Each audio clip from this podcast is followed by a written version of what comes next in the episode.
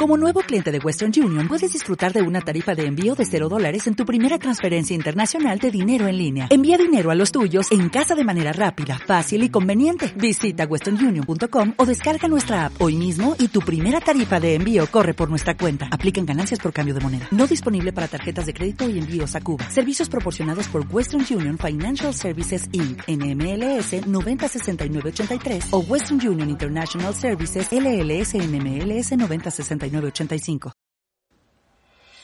Bienvenido a un nuevo episodio de Smart Interviews, un espacio donde encontrarás las opiniones y experiencias de expertos en innovación. Juntos, vamos a transformar la prestación de servicios legales. Juntos, llegaremos muy lejos. Buenas, bienvenidos a un nuevo episodio de Smart Interviews.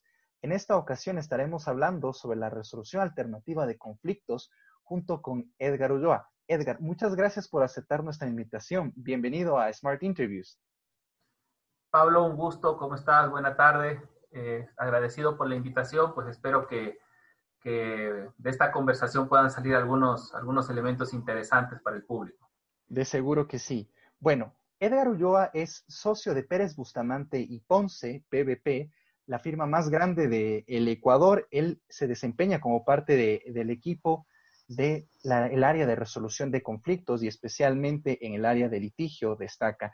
Más que yo hablar sobre tu trayectoria, Edgar, quisiera tú nos comentes un poco más sobre ti, sobre tu trayectoria profesional y especialmente por qué cuando uno entra a la página de PVP y te encuentra a ti en esa página, entre, los, entre las áreas de práctica está el tema de la innovación. Yo cuando me encontré tu perfil, eso fue lo que más me llamó a mí la atención, de hecho, debo ser sincero. ¿Puedes comentarnos un poco más al respecto? Por supuesto, Pablo. Bueno, eh, a ver, aprovechando un poco la, la cuasi informalidad de la, conversación, te puedo contar que eh, yo empecé a trabajar en Pérez como pasante en el año 2002, en febrero de 2002.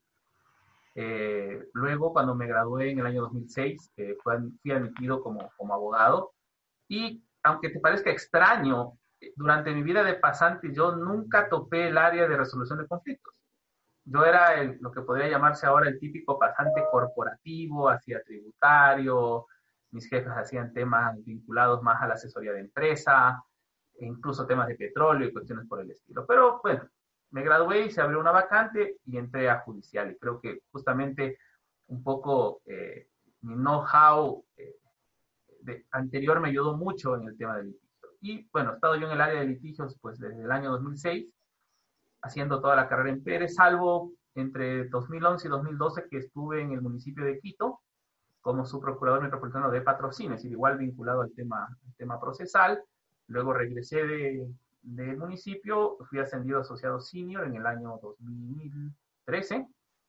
Y luego fui nombrado director del área y finalmente socio el año pasado. Ese es eh, a, breves rasgos mi, mi trayectoria en Pérez. Y bueno, yo soy, creo, un, perfil un poco extraño, para serte honesto. Creo que justamente este tema de haber topado muchas otras áreas del derecho en mi formación, aunque ahora, aunque esté dedicado mayormente al tema judicial, creo que me ha permitido como entender algunos problemas jurídicos y no tan jurídicos, ¿verdad? Desde una perspectiva bastante amplia, entre ellos justamente los temas tecnológicos de innovación. Yo, por ejemplo, he litigado mucho en materia de tecnología, eh, en materia de telecomunicaciones, por ponerte un ejemplo.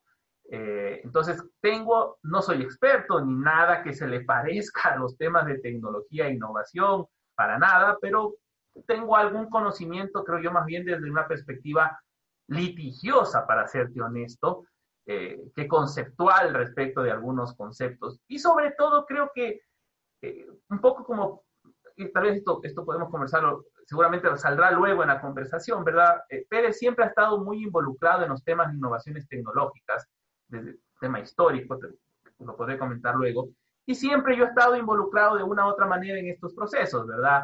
En el proceso de implementación de, del sistema de manejo de archivo, eh, de manejo de documentos y cosas por el estilo. Entonces, me gusta, me atrae y siempre he estado un poco en ese proceso. Y muchas gracias, Eder. Y como dato curioso también de, Pérez Bustamante y Ponce, eh, tiene una marca corporativa muy fuerte, ¿no? Eh, y también es, eh, pionero, diría yo, en, en, ser el estudio jurídico con un podcast, el PVPcast. Digo que tiene una marca corporativa fuerte porque llamarle PVPcast a su podcast es un clic súper grande. Yo realmente cuando la primera vez que lo escuché estuve muy contento porque no hay material de esa calidad y de, de, de, esa línea que sea del Ecuador. De modo que eh, son realmente, diría yo, pioneros con, con, con, estos temas y estoy muy contento de poder compartir contigo. Ahora sí, echémonos de cabeza al, al, a lo que nos ocupa. Quisiera yo que nos, nos comentes primero un poco de eh, qué debemos nosotros entender por resolución de conflictos, porque a veces eh, los abogados quizá no, pero mucha gente cree que resolución de conflictos quiere decir un juzgado. Eso en primer lugar, ¿qué es esto de la resolución de conflictos y cómo debería verlo el abogado hoy y cómo se ve de hecho internacionalmente eh, esta cuestión de la resolución de conflictos? ¿Cuál es la tendencia internacional en este tema? Mira, tu, tu tema no es menor. Uno podría pensar que son eh, simples temas eufemísticos, pero no lo son. Mira que hace poco eh, cambiamos el nombre de la unidad de litigio a la unidad de resolución de conflictos. Y, y, la razón no es, no, no, no, es menor, insisto, no solo tiene que ver con un simple nombre, creo que tiene que ver con un poco con lo que transmitimos realmente nosotros no somos una unidad de litigio, somos una unidad de resolución de conflictos y eso tiene unas implicaciones muy particulares. Te puede sonar un poco pretencioso lo que te voy a decir, pero para serte honesto, un abogado de resolución de conflictos, un verdadero abogado de resolución de conflictos, es aquel que mira al litigio como la última opción. Si un abogado de resolución de conflictos no ve al litigio como una última opción, entonces no es abogado de resolución de conflictos. El litigio de por sí debe ser la última, pero la última de las opciones en la cabeza de un abogado que se dedica a esto. Por una razón muy simple, por los costos involucrados y por el desgaste que implica eso para el cliente. El cliente, los clientes son gente que tiene negocios, que tiene eh, industrias, que tiene eh, un trabajo o un emprendimiento, ¿verdad? Y la pregunta es, ¿en qué debe de centrar su esfuerzo el cliente? ¿En pelearse en un litigio, en un arbitraje, en un juzgado civil? ¿O debe concentrar su esfuerzo en hacer crecer su negocio? La pregunta es muy sencilla y la respuesta creo que también es demasiado obvia, ¿verdad? Entonces, si tú como abogado no le solucionas los problemas, entonces no estás cumpliendo tu rol como abogado. Y claro, lamentablemente en el Ecuador y en la cultura jurídica ecuatoriana, eh, esto no está bien entendido. Entonces, claro, eh, pensamos, y, lamentablemente también ciertos clientes tienen esta visión, de que si el abogado no entra, como decimos vulgarmente, con los estoperoles arriba, ¿verdad? Agresivo, eh, ya queriendo irse con todo contra la contraparte, entonces el abogado no está haciendo su trabajo, ¿verdad? El abogado es débil, el abogado es no es, no es lo suficientemente bueno, no me está protegiendo, ¿verdad? Entonces, es un proceso, Pablo, de educar, empezando por el cliente, de hacerle entender que para él no es negocio un juicio, para él es negocio solucionar el problema, ¿ya?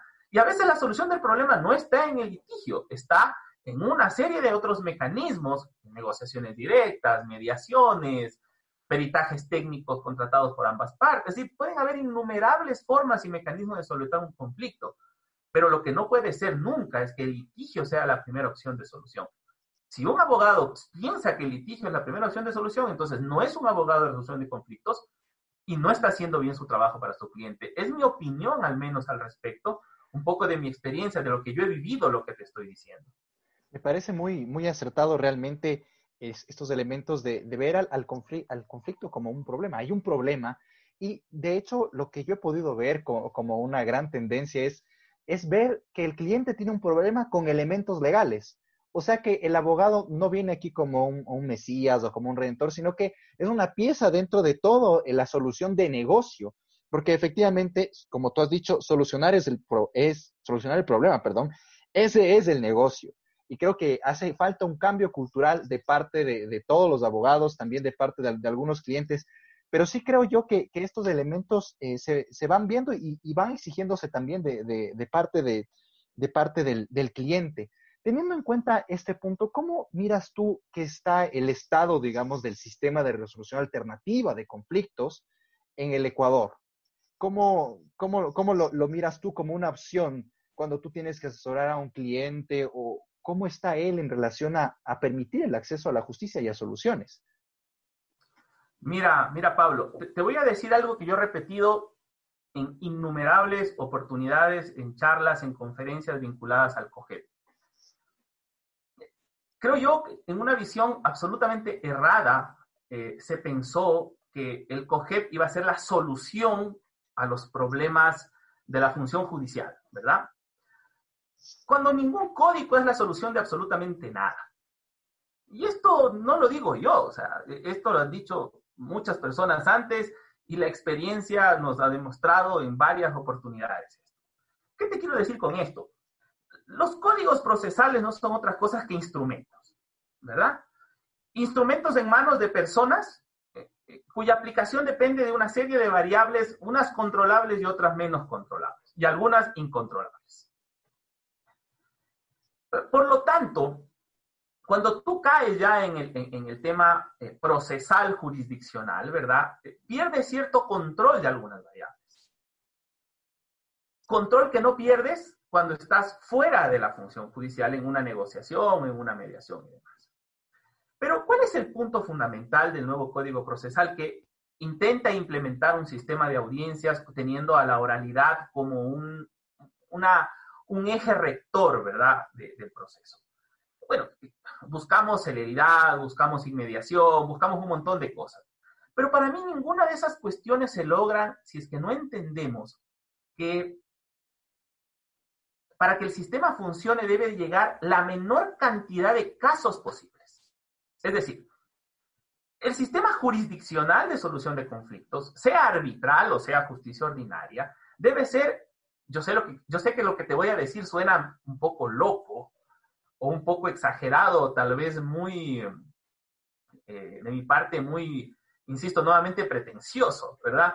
Debería ser la excepción. Es decir, nosotros para llegar a juicio deberíamos de haber agotado todo, todo un proceso para justificar llegar a este, a este espacio.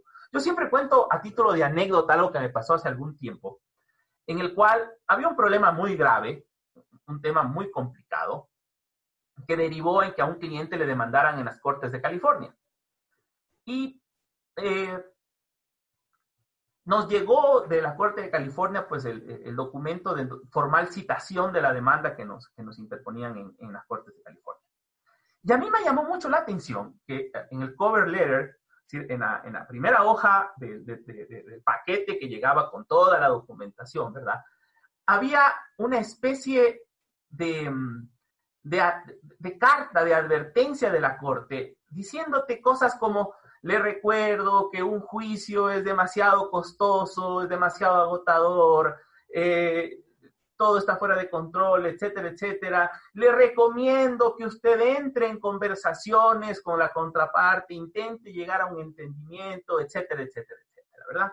Pero una, todo, un, todo, toda una hoja de dos caras esencialmente diciéndonos lo complicado y difícil que era litigar y lo conveniente que era llegar a un acuerdo y no litigar. Una hoja completa de advertencias en ese sentido. Entonces, claro, el sistema, ¿por qué no está funcionando? ¿Por qué tenemos hacinamiento de causas? Es porque no hemos entendido que lo que debe llegar a la función judicial es lo menos posible. Entonces, para evitar que lleguen los conflictos transformados en juicios, tenemos que solucionar los conflictos antes de que se transformen en juicios. Y ahí entra, evidentemente, todo o todas las opciones o mecanismos alternativos de solución de conflictos. Excluyo el arbitraje porque el arbitraje obviamente también es contencioso y yo, yo lo trato como parte de la administración jurisdiccional conceptualmente hablando, ¿verdad? Me refiero entonces a una negociación o mediación eh, en, sus, en sus elementos más, más, comunes. Yo en este punto, más allá de lo que yo te pueda decir, eh, eh, alguna vez, si, tú lo quieres, te recomiendo que converses con Robert Puertas de la Fundación Fabián Ponce. Aquí voy a hacer una, una pequeña, una pequeña propaganda.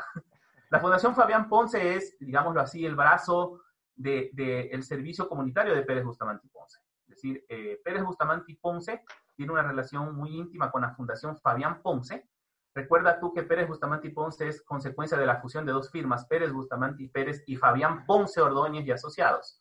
Entonces, la fundación, eh, eh, obviamente con la participación de los abogados de Pérez, pues trabaja esencialmente en temas de ayuda a la comunidad, temas de, menores, violencia, etcétera, pero tiene un muy fuerte eh, tema de mediación. Si no me recuerdo, fue el primer centro de mediación aprobado. Y Robert Puertas es el director de la fundación y él lleva adelante un proyecto que se llama El Diálogo Primero.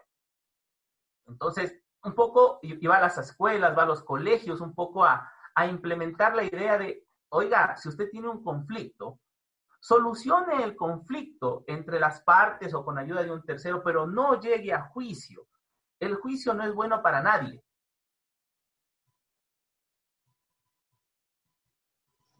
Entonces, en ese contexto, eh, este, yo te puedo decir que lamentablemente, lamentablemente, la implementación del COGEP no ha venido de la mano con una implementación mucho más fuerte de los mecanismos alternativos de solución de conflictos, como a mí me gustaría, por muchas razones.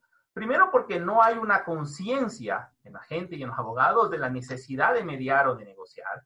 Segundo porque muchas veces los centros de mediación no tienen mediadores realmente capacitados para eso. Hay que ser honestos también con eso porque esto requiere una implementación.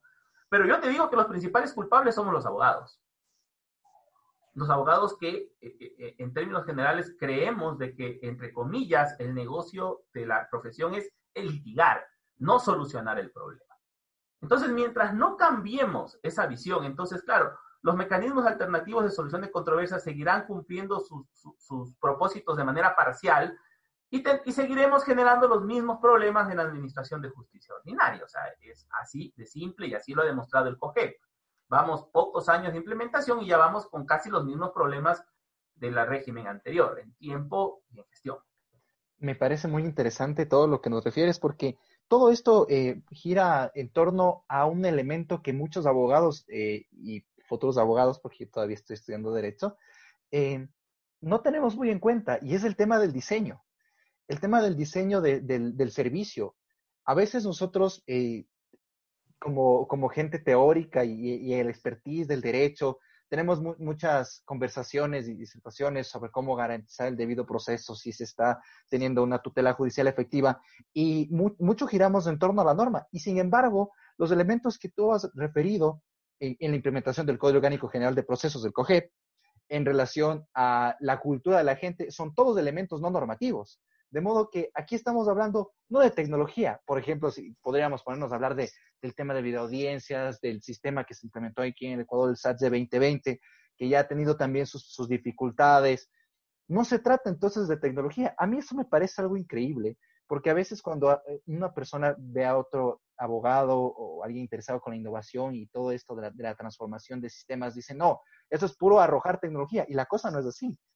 Bien podríamos nosotros tener muchos más recursos, mucha más tecnología y todo, pero si es que el sistema no está bien diseñado y los actores de ese sistema no funcionan, entonces todo se queda remordido.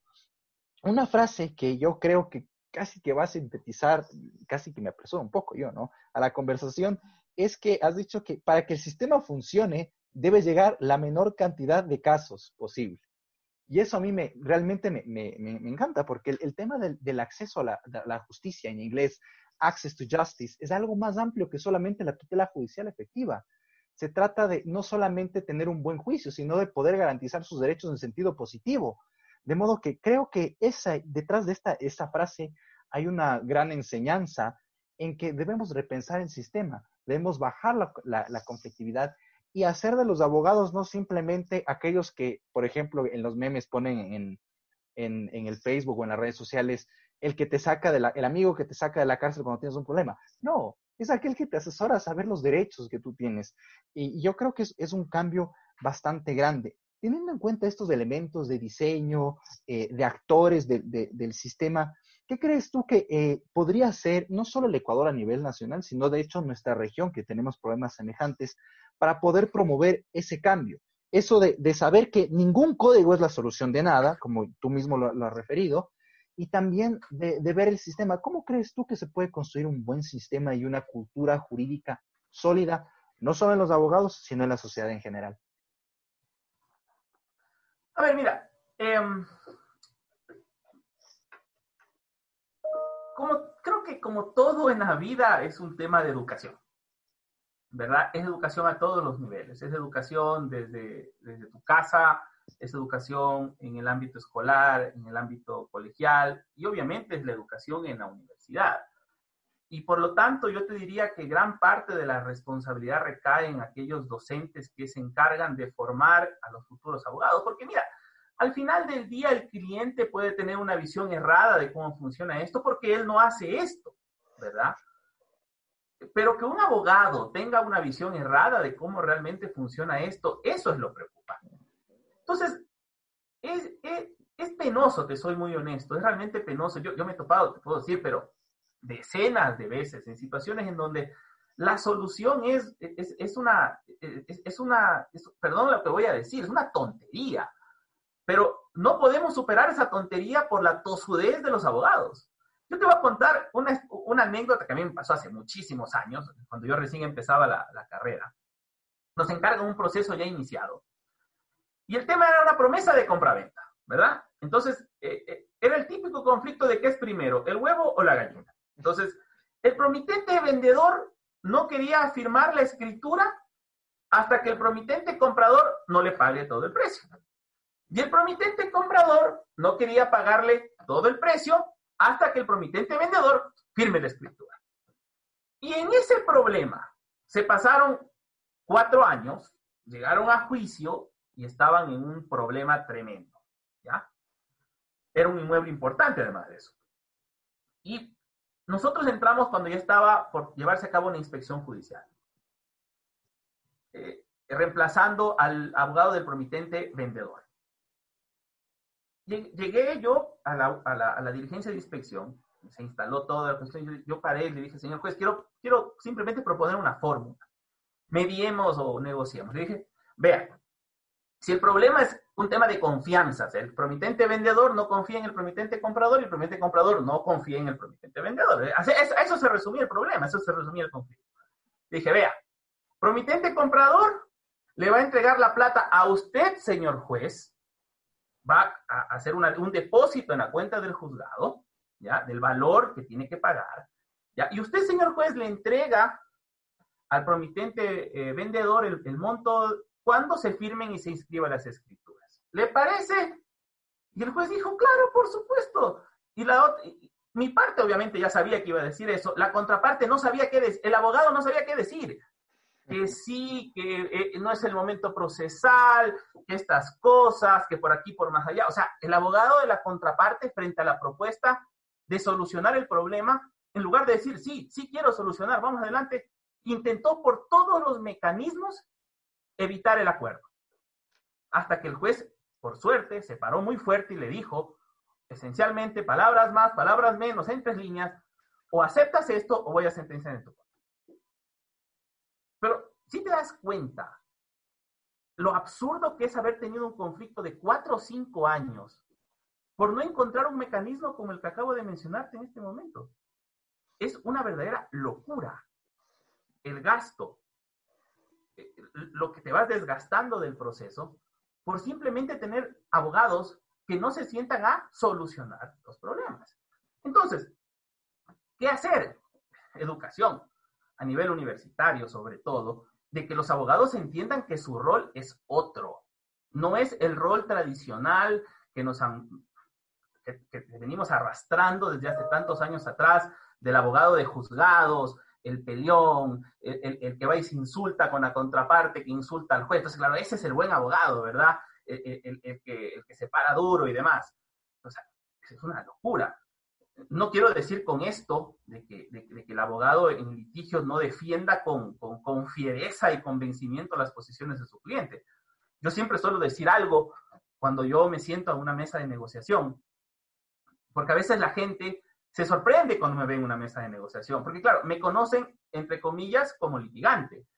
Entonces, claro, cuando yo llego a la mesa de negociación, llego con una actitud completamente diferente, muy relajado, con muchas opciones, eh, con mucha preparación, ese es otro tema que es importante, que ya lo voy a topar luego, eh, y, expongo opciones, ¿verdad? claro, mucha gente se sorprendió, me lo ha dicho, pero yo pensé que ibas a venir en una actitud. ¿Por qué? ¿En dónde estoy? Les digo, ¿estoy en un juzgado o estoy en una mesa de negociación? Avísame si estoy equivocado. Digo, pero lo que yo sí les advierto, entre comillas, es que este es mi ropaje negociador. Obviamente, el rato que se acaba el ropaje negociador, me toca ponerme el ropaje litigante. Y ese ropaje litigante es bien diferente al ropaje eh, negociador, porque tiene que ser diferente, ¿verdad? Pero mientras yo esté negociando, yo utilizo el ropaje de negociador y me lo pongo, ¿ya? Y volviendo a tu tema, educación y preparación. ¿Preparación en qué sentido? La gente piensa que preparar una negociación es ir conversando voy a utilizar las palabras de un negociador peruano muy bueno que alguna vez me dio una charla. Uno piensa que preparar una negociación es ir conversando en el taxi, camino al, centro de mediación o al lugar de negociación, ¿verdad? Bueno, ¿y ahora qué vamos a decir? Ah? ¿Qué vamos a proponer? Nuevamente, preparación. Porque negociar implica ceder y tú tienes que tener claros cuáles son tus límites en ese proceso, ¿verdad? este ganar-ganar del que todos hablan, sí es posible. Sí es posible porque la, mayoría de problemas son problemas muchas veces de dinero, ¿verdad? Son problemas financieros, son problemas de cómo valoramos ciertas cuestiones. Y ya este rato tú tienes una cantidad innumerable de fórmulas, eh, de mecanismos para los cuales tú puedes llegar a entendimientos que financieramente hablando para tu cliente son igualmente valederos. Es decir, tal vez que hoy te paguen 10 mil es lo mismo que mañana te paguen 20 en 10 años. Estoy, poniendo un ejemplo bastante burdo, ¿verdad? Pero si tú hablas con un financiero, el financiero te va a decir, mira, que te paguen hoy día 10 a que te paguen 20 en 10 años es exactamente lo mismo, porque claro, si cojo los 20 a 10 años y le pongo una tasa de descuento y traigo, y traigo a valor presente ese monto, son los mismos 10 mil que te están ofreciendo ahora. Claro, Entender estos conceptos implica nuevamente preparación, preparación del abogado con financieros, de entender la problemática, de entender el negocio de tu cliente, ¿verdad? Para de esa manera poder tener muchas opciones frente a la negociación y no ir con una sola. O sea, si tú entras a una mesa de negociación con una sola opción, estás frito. Eso no es negociar. Tú tienes que tener claro todas las posibilidades que hay en el medio para una negociación. Entonces, para eso tienes que prepararte algunas horas previo a entrar a una mesa de negociación. Entonces, claro, ¿por qué fracasan las mediaciones? ¿Por qué fracasan las negociaciones? Ya es complicado que se den. Ahora, se dan y fracasan. ¿Por qué? Porque los abogados no están preparados. Porque los clientes y los abogados no entienden el problema y no entienden las potenciales soluciones. Entonces, si tú te vas a sentar a negociar, tienes que sentarte a negociar de manera seria y sentarte a negociar de manera seria significa entender el problema y tener un abanico de opciones de soluciones, obviamente todas que sean aceptables para tu cliente. Tampoco se trata aquí de, que tu cliente salga trasquilado en el proceso de negociación, no me estoy refiriendo a eso. Pero mira, tú muchas veces hablas con los clientes y, voy a poner ejemplos muy sencillos. Te dices, a ver, dígame la verdad, ¿con cuánto usted sale tablas de esto? Ni pierde ni gana, a ver. Usted está diciendo que le deben mil, pero ¿con cuánto usted mata costos, no pierde, me paga a mí mis honorarios y todo lo demás? Vea, doctor, con 500 algo. Entonces tú ya sabes, ¿verdad? Tu cliente con 500 sale tablas y está perfecto. Quiere mil. Él quisiera mil, pero con 500 sale. Entonces tú ya tienes un margen para decir, a ver, no es que voy a entrar de, de entrada a decir, ok, con 500 me arreglo. Evidentemente tu cliente también tiene cierto interés. Pero ya tienes márgenes para poder negociar. Entonces, en eso se resumiría. Yo creo que se resumen dos cosas, educación y preparación. Si no hay eso, los mecanismos alternativos no van a solucionar.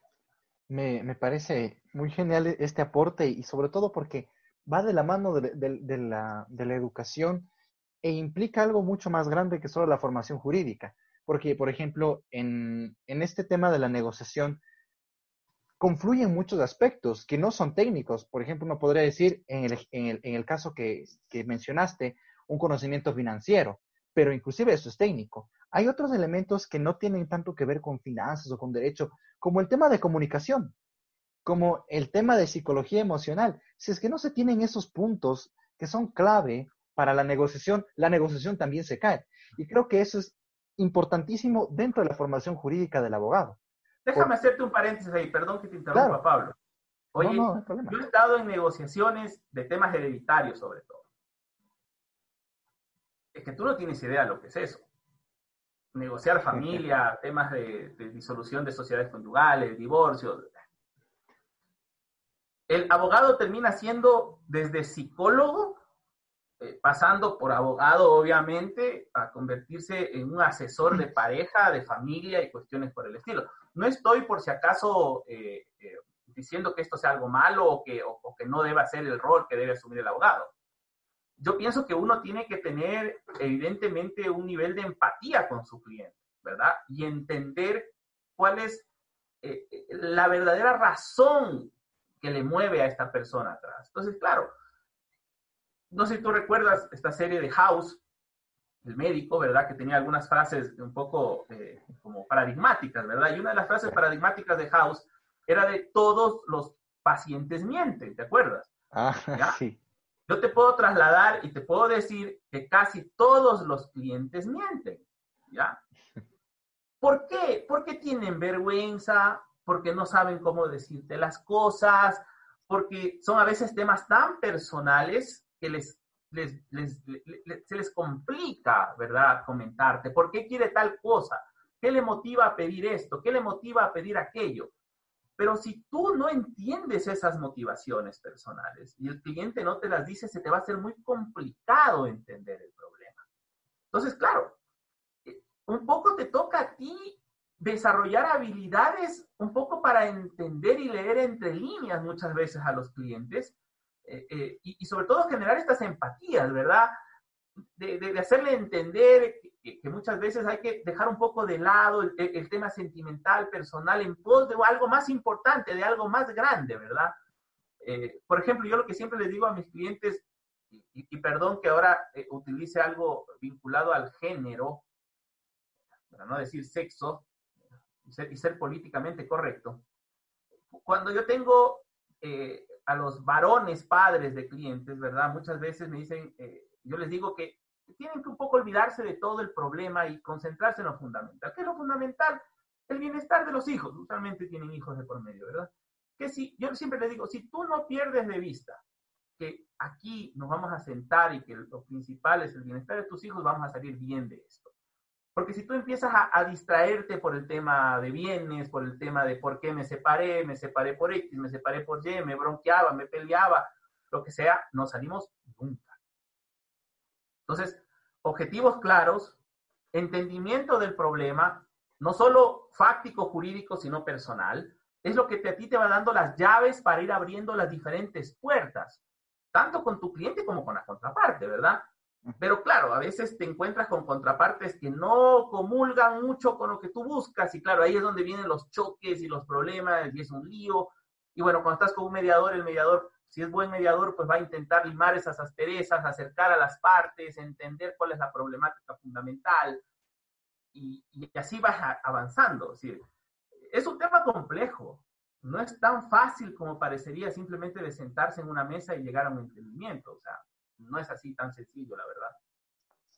Sí, bueno, efectivamente, creo yo, se, se nos ha ido el tiempo bastante rápido con todo lo que hemos referido. Creo yo que hemos, hemos bajado a, a un nivel muy, muy, muy básico. O sea, no estamos en, lo teórico. Hemos discutido temas muy prácticos, muy de, de, la realidad del día a día del, del abogado litigante. Yo creo que esto es algo, algo muy fundamental porque el tema de la innovación, el tema de, ser un smart lawyer, digamos, por, usar el nombre de, nuestra organización, no se trata simplemente de saber de, tecnología o de cosas muy lejanas, sino se trata de tener un approach inteligente al, al, ejercicio profesional. Y cuando se trata de la resolución de conflictos, estos elementos son fundamentales, como has dicho, la educación, el prepararse, el saber que se necesitará conocer muchas cosas mucho más allá del derecho e inclusive eh, el no tener miedo en algún momento a tener trabajos eh, interdisciplinarios, porque si bien de algún momento, de algún modo,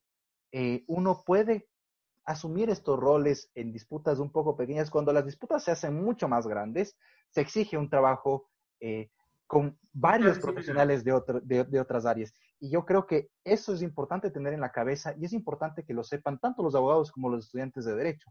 La resolución de conflictos, el tema del ejercicio profesional, para ser eficiente, para garantizar un acceso a la justicia entendida como el poder gozar de los beneficios que nos da el derecho, se necesita un perfil más fuerte y creo que ese yo, yo lo pondría de mi parte como un desafío, pero para cerrar ya, quisiera que nos, nos dejes sobre la mesa ciertos desafíos, un desafío que, que tengamos en relación a la, a la, resolución de conflictos y cómo aproximarse de forma inteligente a ella en el ejercicio profesional, una oportunidad y alguna, algún consejo práctico. A ver, mira, yo sí quisiera antes de entrar a eso y tal vez déjale en hold, tal vez te pida luego que me recuerdes estos últimos puntos.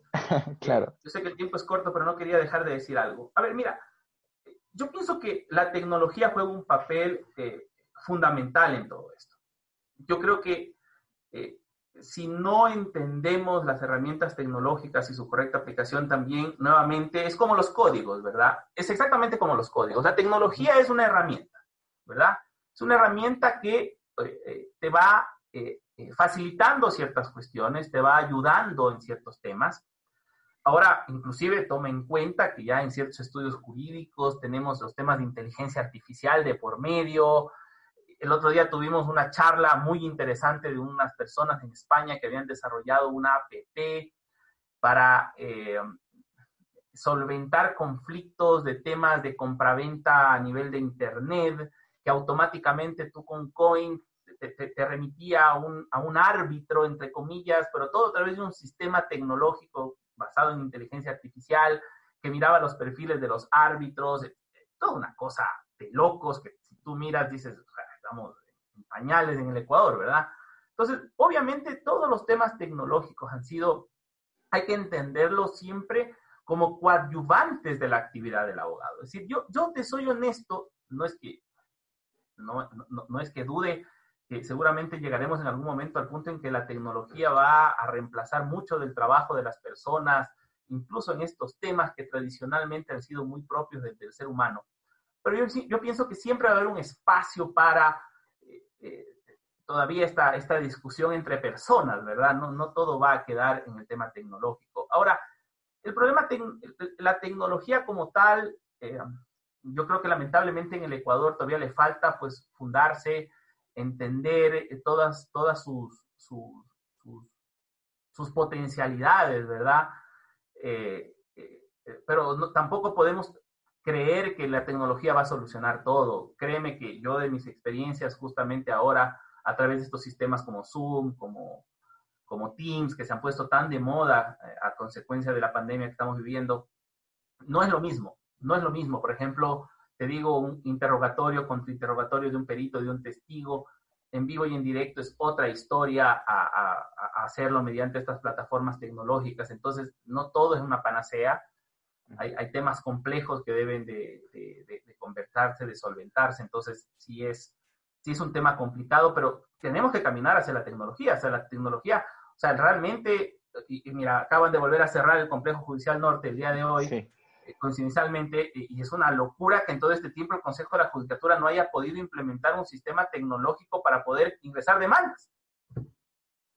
Eh, eh, no se entiende, o sea, yo no entiendo, respeto, obviamente, seguramente hay muchos problemas de por medio, pero que tú no puedas ingresar una demanda, o sea, ya nosotros no deberíamos ir a juzgados más que para audiencias.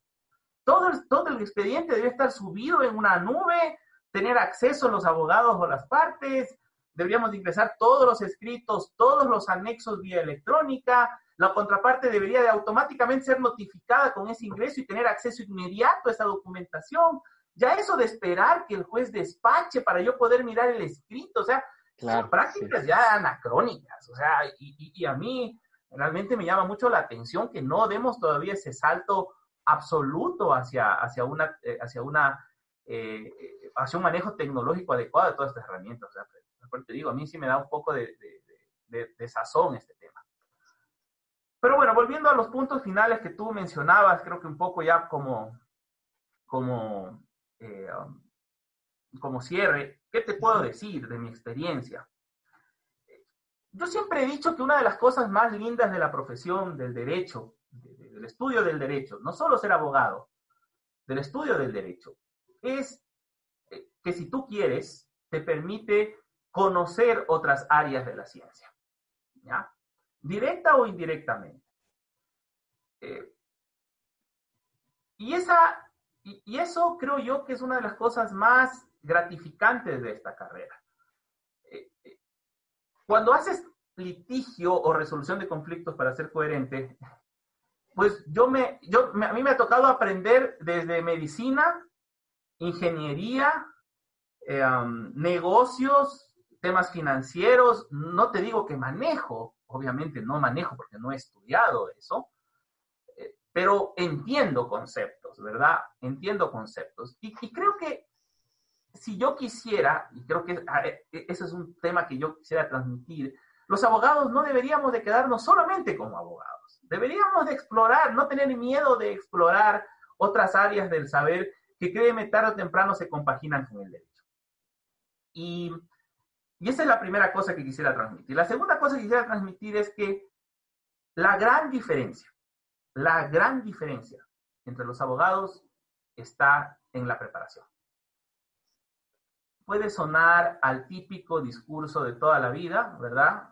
A, que te dicen desde la escuelita, ¿verdad? Pasando por el colegio, universidad. Sí, te suena pero ya cuando estás en la vida real, yo te digo que eh, la inteligencia no lo es todo. La inteligencia natural no lo es todo. Hay mucha gente muy inteligente que confía mucho en su inteligencia y deja a un lado la preparación. Y créeme que si yo algo aprendido en la profesión en estos años es que preparación le gana a inteligencia. Exactamente. Entonces, si tú eres un abogado que te preparas, a pesar de que no seas, entre comillas, tan inteligente naturalmente hablando frente a otro abogado, le vas a ganar. Porque ese otro abogado va a llegar seguramente a improvisar, utilizará sus capacidades de argumentación, hará una bonita exposición, ¿verdad? Pero como no está preparado, no conoce los detalles del caso.